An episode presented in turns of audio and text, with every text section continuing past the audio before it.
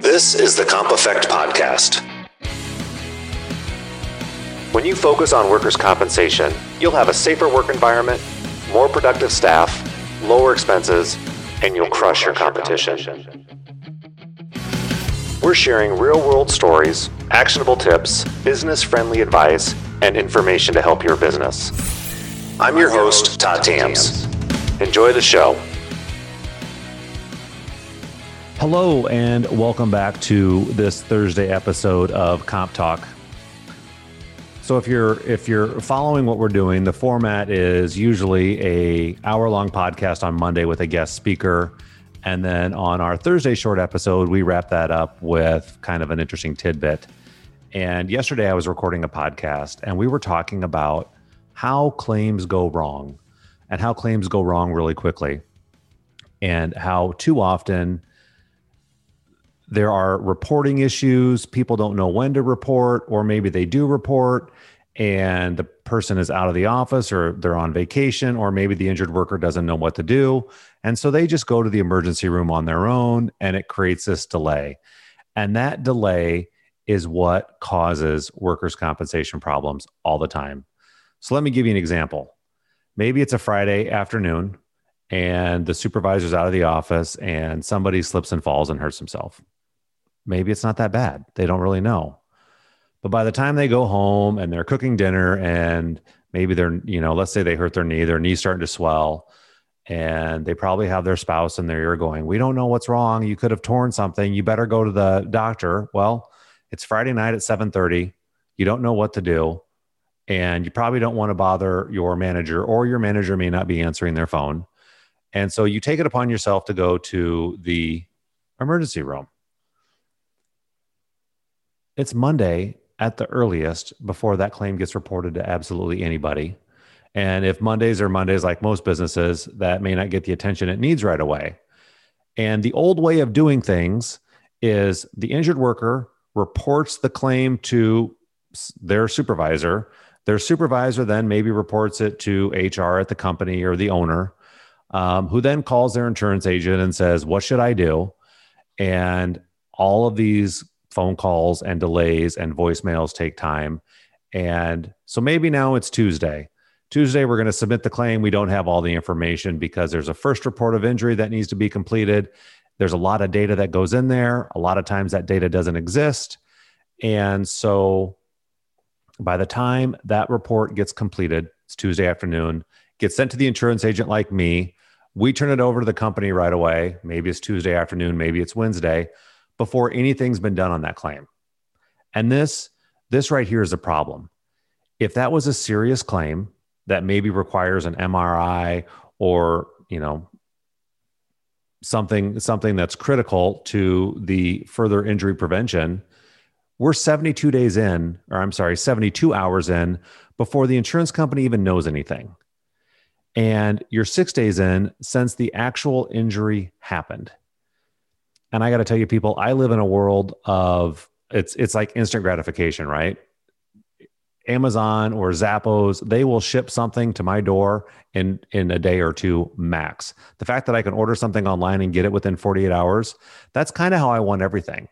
And if I'm 6 days into something that I think should be fairly simple and not take a lot of time, I get kind of frustrated and I totally get it if that's how your injured worker's feeling too when they hurt themselves on Friday, went to the ER, and it's Wednesday afternoon and they still haven't heard back from anybody. And so that's what that's what commonly causes problems with work comp claims. 6 days in, nothing's been done.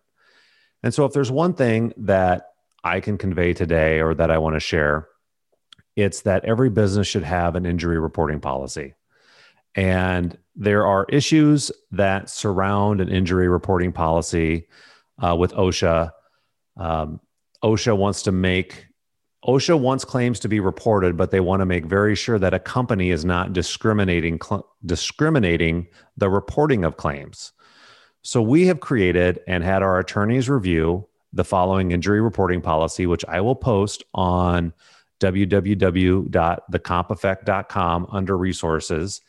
And I would encourage you to download this and put this in place in your organization. But here's basically what it says It says the following applies to a work related injury or illness. When an employee becomes aware of that injury or illness, they must report it as soon as reasonably possible, ideally within eight hours of becoming aware of their shift.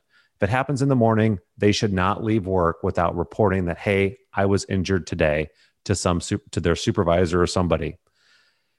If the employee was not at work when they became aware of the injury, they must report it as soon as reasonably possible, ideally within eight, hours.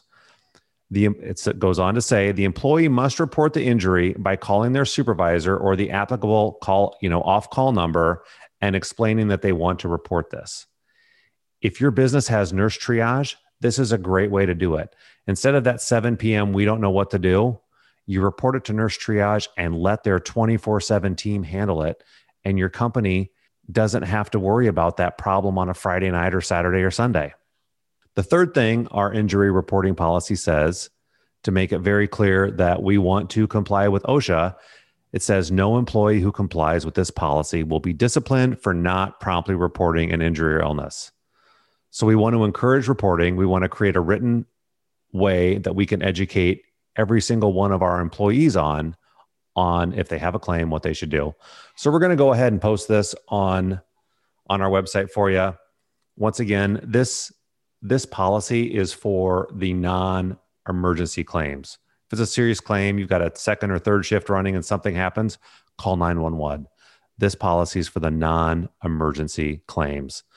Um, that would be that would be my tip for a business to have a positive claim experience.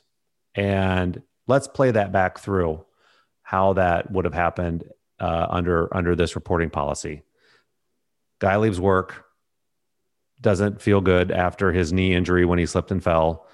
So at seven o'clock at night, he calls the nurse triage line and reports the claim.